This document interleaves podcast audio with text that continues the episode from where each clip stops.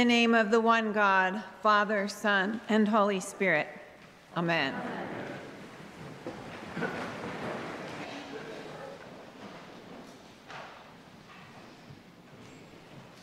As we embark on our Advent journey, beginning with a change from Matthew to the Gospel of Mark, lighting our special candles, and pulling out this beautiful Advent blue for our vestments, I want to share with you a poem by the Reverend Gregory Birch. if the season of Advent were a book, I would file it on a shelf right at eye level, foremost among the great works of poetry. Advent is a poem of a bright new beginning. Advent is a love poem written to us from God. This poem of the season of Advent is set to the meter of eternity, the rhythm of our hearts, and the cadence of now. In the poem of the season of Advent, we are pregnant with Mary. We are filled with our hopes for future, our longing for love, and our trust in God.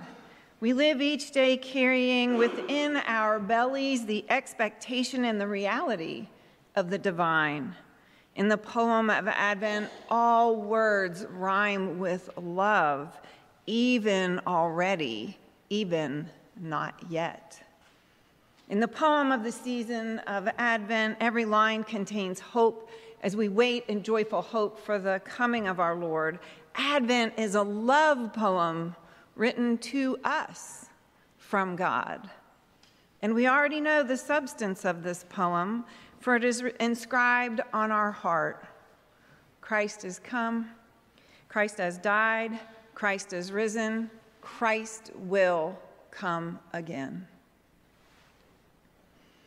Hmm, I love that line. We are pregnant with Mary, filled with our hopes for future, our longing for love, and our trust in God. Even though our news feeds are filled with jingles to the contrary, Advent is a season of pregnant pause.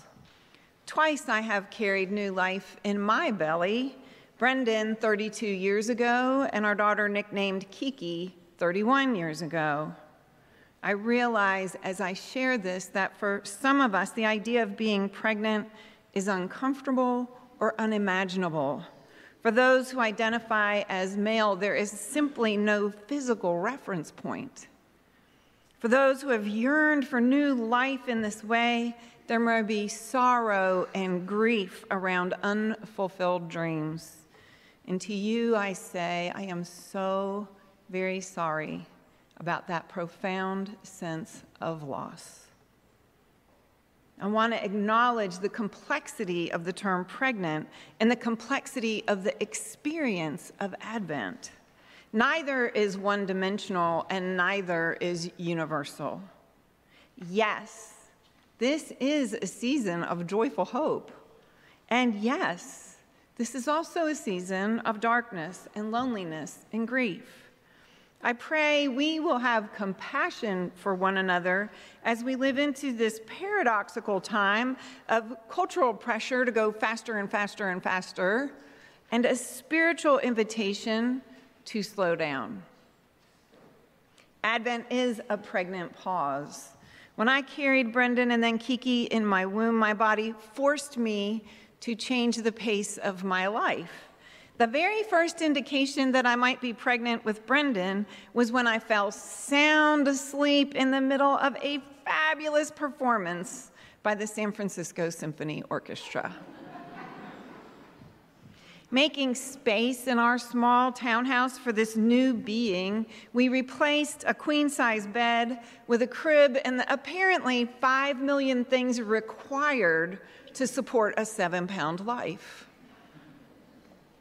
Even if you have not experienced a physical pregnancy, I imagine everyone here at some point has birthed something new a term paper, a project at work, a business endeavor, a marriage, a piece of art, a music, uh, a piece of music. You get my point. How have you made space in your existing life to create room for something new that's birthing within you? What adjustments in your calendar, in your physical surroundings, in your relationships, in your way of thinking, even? Depending upon the size of the endeavor, the space required can be great.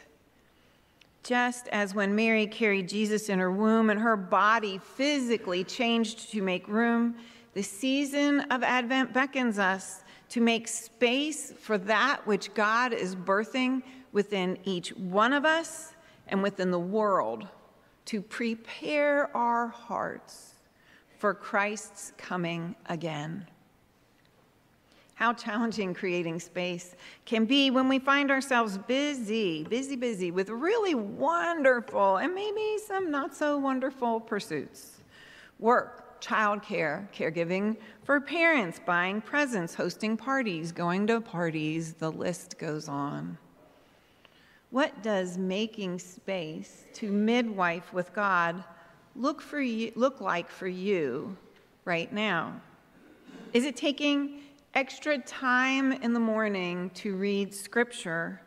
Perhaps it could be following along in our Advent devotional Living Compass. Maybe on the way to work, we might turn off our podcasts or news feed and just be in silence with God for a bit. Maybe create a home altar or choosing to give donations rather than things. Whatever it is, this making space is vital. For as the quote that is misattributed to Meister Eckhart says, what good is it if Christ was born 2,000 years ago if he is not born now in your heart? A few years ago, I, had this wonderful opportunity to hear the theologian Gail O'Day speak to an ecumenical gathering of female ministers. Dr. O'Day focused on the meaning of Advent. And in this, she said, In Advent, we are to look, receive, and act and embody the incarnate love of God. The work of Advent, according to Scripture, is to look, to keep awake, to look. Where is God already breaking in in unexpected ways and in unexpected places? Our gospel reading today and many of the readings of Advent are apocalyptic in nature. As you may know, apocalypse means unveiling. O'Day says as we, take, we are to take our blinders off and notice the famines, the floods, the earthquakes, the wars. We are to notice to keep awake to the suffering in our midst, to the pain we have caused one another, and that we are causing to our home, the earth. We are to keep awake in this special time in a special way, looking at our lives through the eyes of God as best we can. This has me wondering if Advent is a love poem to us from God, as Greg Birch's poem would have us believe, could a stanza of God's poem be Keep awake in love and notice? Where I am calling you to stay with the pain and help me midwife new life. We don't often think of the darkness in the world as a part of our preparation for Christ's coming, and yet it is that very darkness that makes us require Christ's light. Some people take the apocalyptic literature of our scripture to be interpreted literally. That is not the purpose. One of the purposes of apocalyptic literature is to give us God's perspective on what is happening right here, right now. O'Day claims if wars are important to the second coming, when was there a day when there were not wars? We are always to keep awake awake to the inhumanity of how we treat one another, what would the birth pangs of new life look like right now? I am wondering where is God inviting us to create compassionate responses in our homes, in our churches, in our communities, in the world? Are you wondering that too? If so, it is important for us to take time and listen and discern and hope. And for us to listen and discern and hope and to respond. Advent means coming. It literally points to the parousia, the second coming of Christ. We are to be on the lookout and travel light. Advent is a time for us to bless and release those things which no longer serve God's purposes today. Let's face it, that can be hard. Some of us are hardwired to hold on to everything, but really let's trust that God, that, that God is with us because the truth is, we only have so much time, so much energy, and so many resources. God loves us so much God doesn't want us to waste our precious life missing our chance to be a midwife to the new God is creating in this time, in this place. We are pregnant with Mary, filled with our hopes for future, our longing for love, and our trust in God. Advent, Advent reminds us that our waiting, our hoping, our longing is something is for something greater than our own well being, as important as that is. God desires our being made whole in Christ so we can live out our Christian mission to wait, hope, long, and strive for the bright beginning and the well being of all.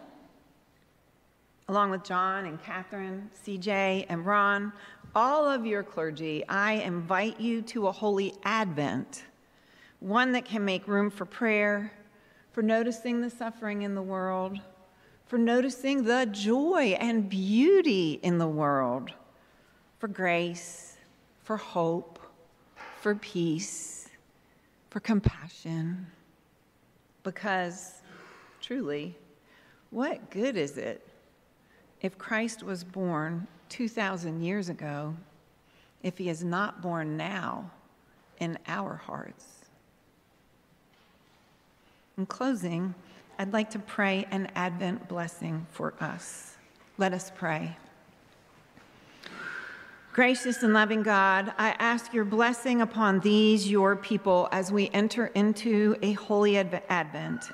Give us the grace to say no to that which does not serve your purposes, and a joyful yes to that which does. May we look with compassion upon your world as we wait in joyful hope for your coming again in great glory. Amen.